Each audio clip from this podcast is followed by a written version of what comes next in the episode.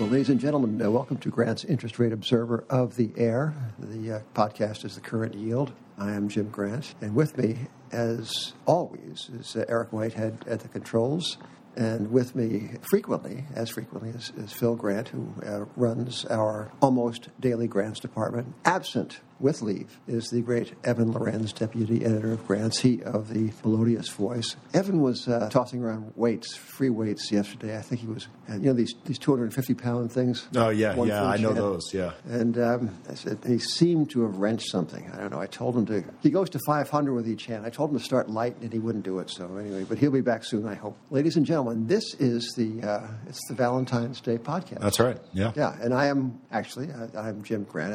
I am wearing a red polka dot bow tie, which seems to, to some in this office a little precious. I could tell by the way they looked at me.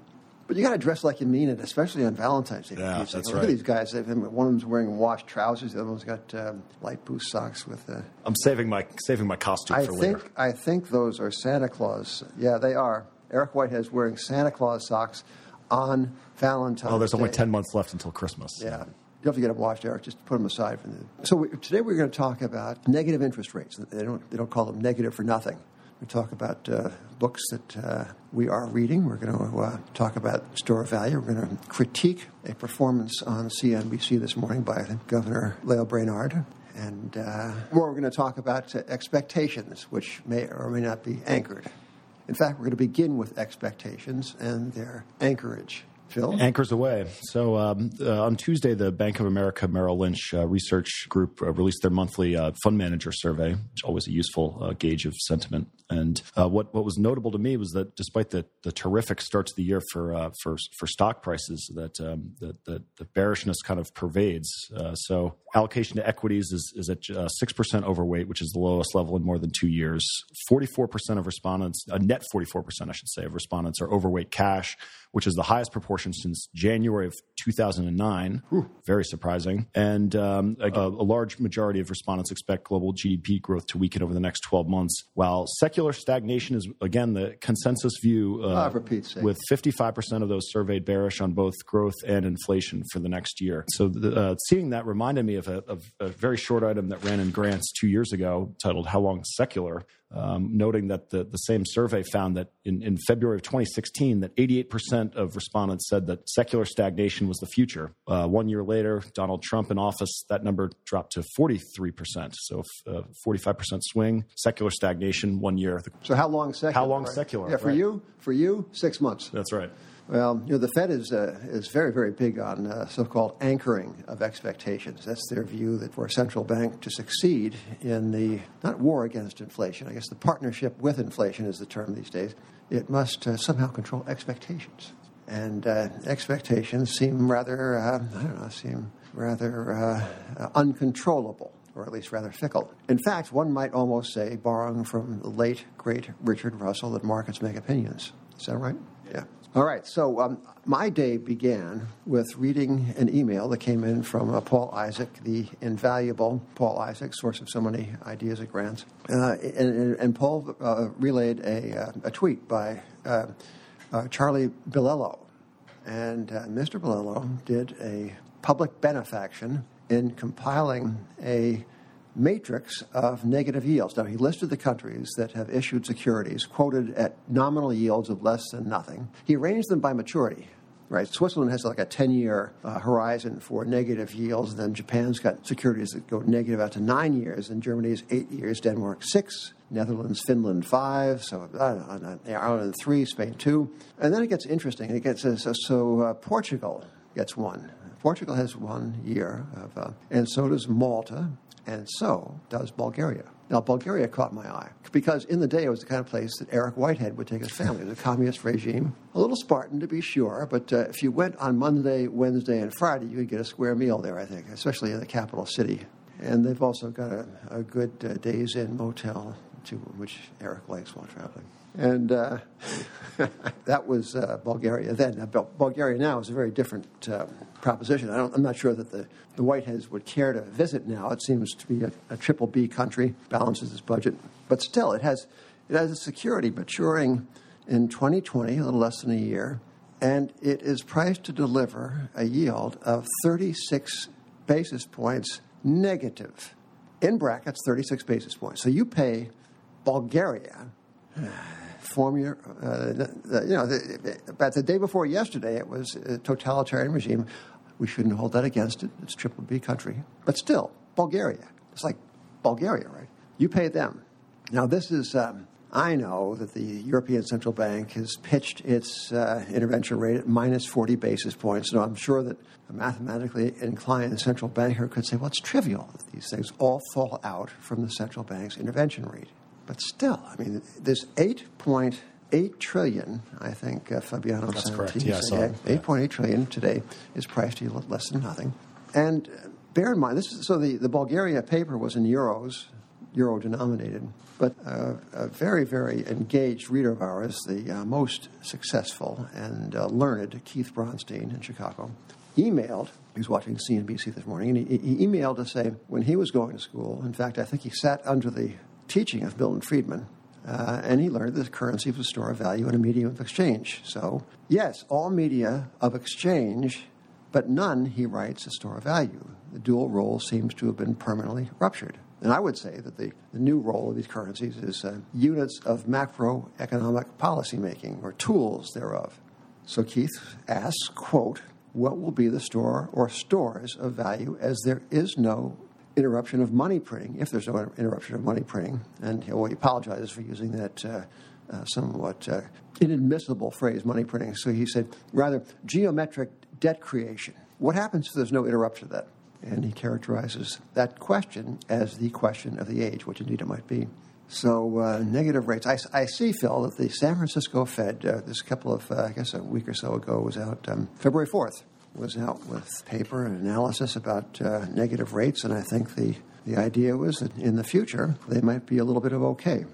Yeah. And uh, uh, separately, they uh, also um, posit that uh, quantitative easing could be an effective tool even outside of uh, moments of financial distress. This is kind of a, a, a monetary maintenance. Yeah, well, QE in a way is another term for um, open market operations. But I think that they mean something a little bit different than conventional pre-crisis open market operations. They mean like QE, right? Going in, That's that's what I buying 2.9 trillion dollars worth, as Mario Draghi has done in Europe. Um, and Mario Draghi was out the other day saying, "Yes, we could uh, revisit uh, QE. We nothing nothing is off the table," said he.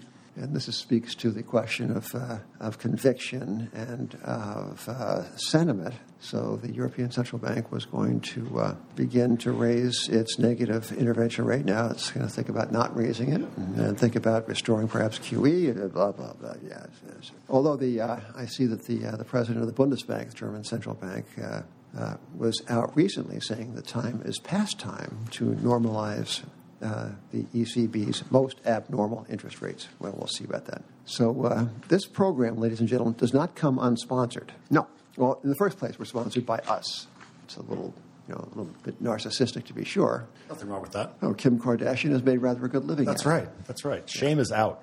It's 2019. Well, um, and we are sponsored by uh, Audible, which is the way to listen to books. And we are also sponsored by Pitney Bowes uh, SendPro. And I'm going to tell you a little about SendPro right now. SendPro Online by Pitney Bowes. SendPro. It's the online software that helps you save time and money no matter what you send. It could be letters, packages, overnights, flats. It could be a redemption letter to that uh, annoying value investor in whose fund you've invested.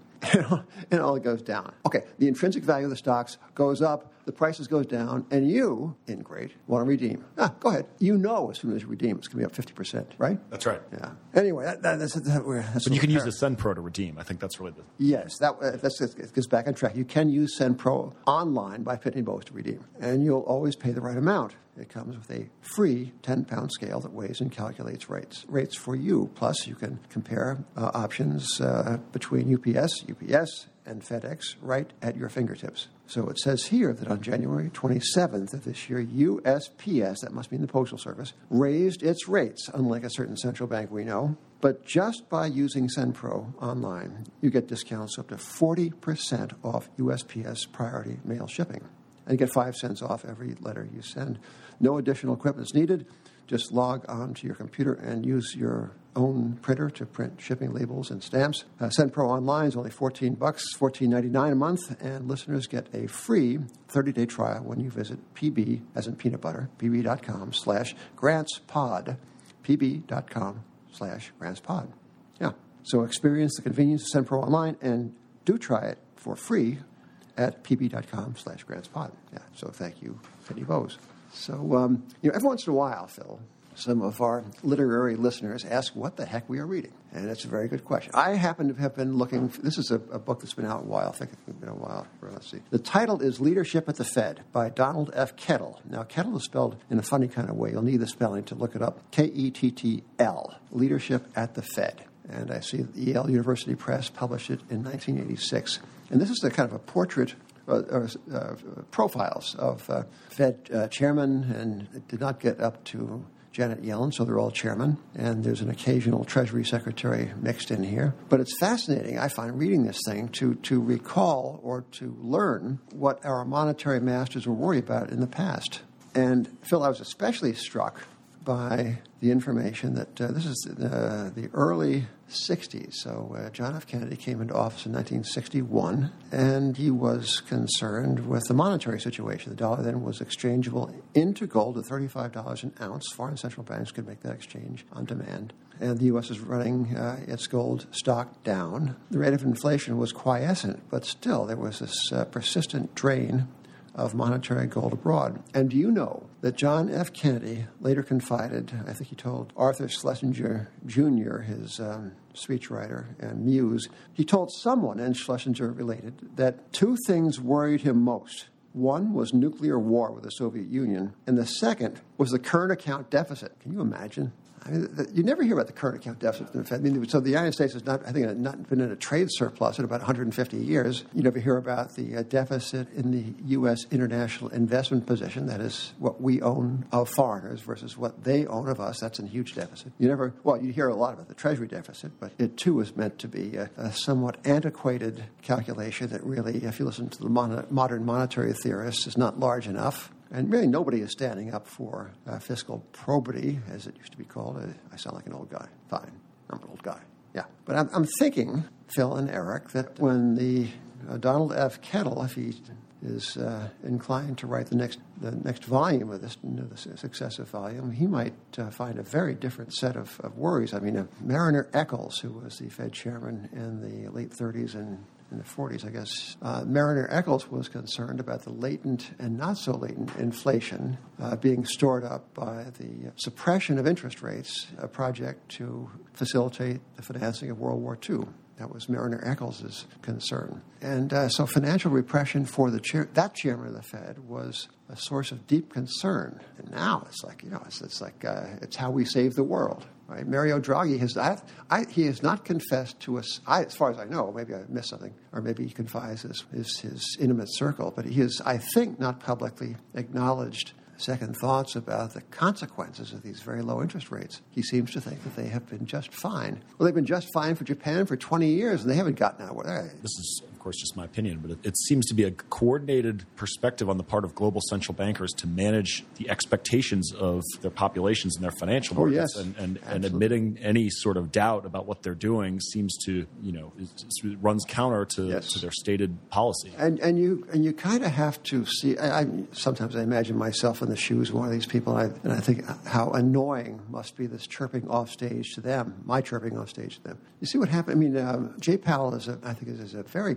uh, attractive personality. And I say that because, especially because he seems to uh, know exactly what he doesn't know about the future, which, uh, as with most of us, is nothing. He knows nothing about the future, really. He guesses about it, as we all do, but he, he knows nothing about it. And he he conveys that. And uh, but you know, you, you you're written off as a weakling if you do that, if you acknowledge that. And I think it's an occupational hazard. Although it is a true, it is the true expression of the proper intellectual humility by the thoughtful person. But it's not going to get you the plaudits of Wall Street. And when uh, the Fed changed its mind recently, famously, that was an expression of what? It was an expression of uh, uncertainty, certainly, but I think also a, a kind of an acknowledgement that it's really got nothing to do except to read the papers. I mean, that, well, that's that's what data dependent is, right? If the if the data has changed, then you're supposed to change course. Okay, I was on CNBC today. Yeah, I was. I, Congrats. Uh, thank you. And my friend Rick Santelli uh, actually let me say what I wanted to say, and I was very grateful to him for that. Even if the viewers of CNBC might not have been, but I was grateful. So uh, Rick threw me some uh, friendly kind of batting practice. It must be said, some batting practice pitches. He said, "Jim, what do you think of negative rates? You know, knowing full well what I was going to. And uh, what do you think of the Fed's balance sheet?" So I used that opportunity to repeat what we have said in grants, and I guess I have said in public elsewhere that the Federal Reserve technically is insolvent as of uh, September 30th, 2018, according to its own financials, which you can find if you really search for them. Uh, just type in H41 take you to the Fed's uh, financial disclosure forms, and you'll see the September 30th financials. Looks like page seven. There's a breakdown of cumulative loss or gain on the securities portfolio, and that cumulative loss is now about 69 billion. The capital is 39 billion. The Fed is leveraged 100 to one. Uh, the New York Fed 200 to 1. And I say, you know, this is, it's, uh, it is rather an eyesore. It is not financially substantive as a fact because the, uh, the Treasury has uh, pledged to support the Fed through any vicissitude. It is standing by to make good any losses. They promised that in an almost incomprehensible footnote to the H41 form in early January 2011. But they did that. They did commit to um, supporting the Fed if, as, and when its um, securities portfolio under the stress of higher interest rates was to show a mark to market loss. The Fed doesn't mark itself to market, so as I say, this is rather symbolic, but the symbolism I held, do hold, is important.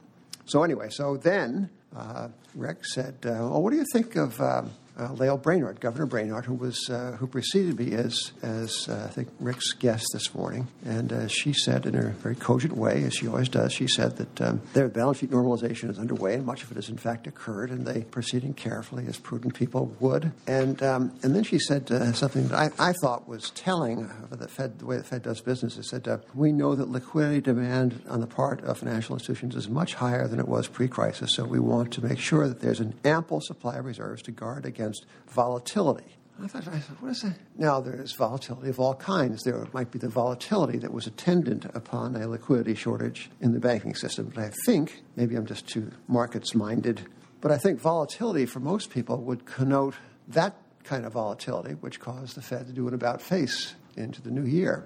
And I asked Rick and I asked the world again rhetorically, so what, so what business is the Fed in? Is, is the business of, of forestalling or doctoring bear markets, which some of us regard as value restoration projects or works? So is that their job?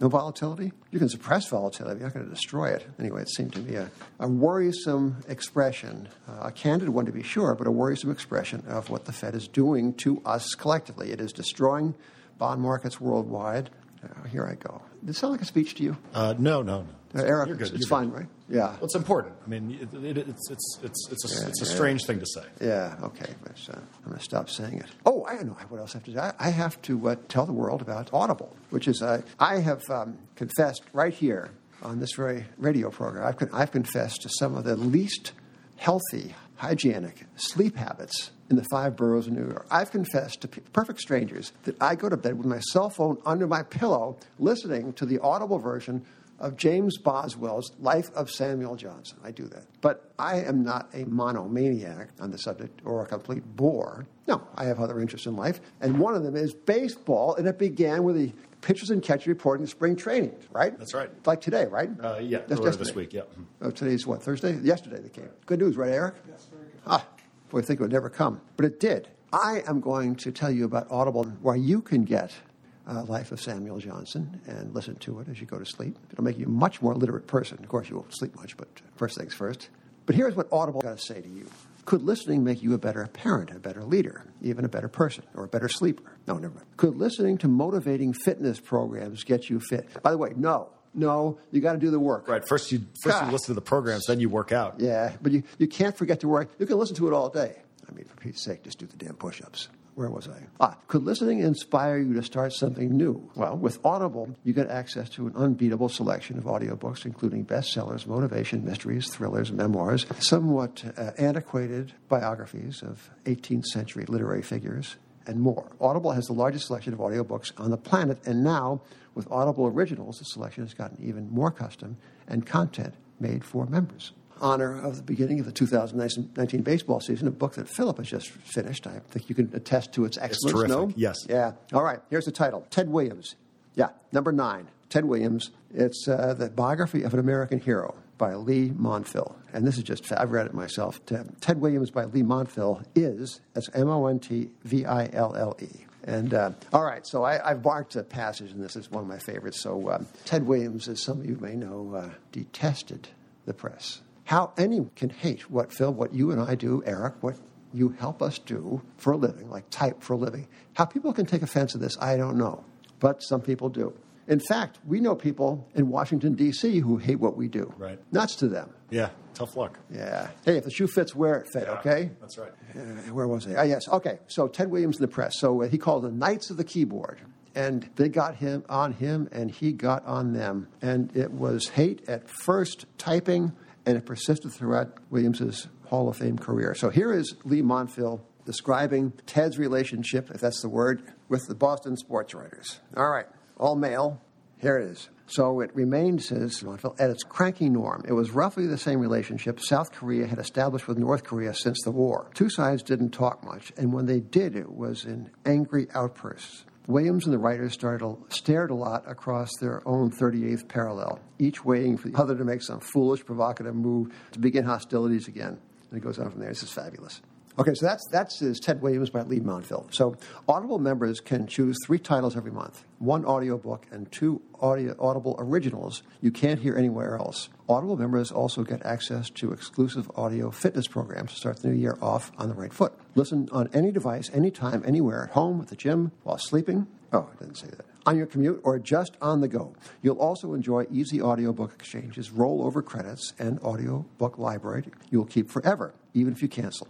So, Audible, the most inspiring minds, the most compelling stories, the best place to listen. Get started with a 30 day trial when you go to audible.com slash grant or text grant to 500500 and listen for a change. That's uh, audible.com slash grant or text grant to 500500 and listen for a change. Ladies and gentlemen, thank you for listening. This is uh, Jim Grant on behalf of the current yield. Talk to you next time.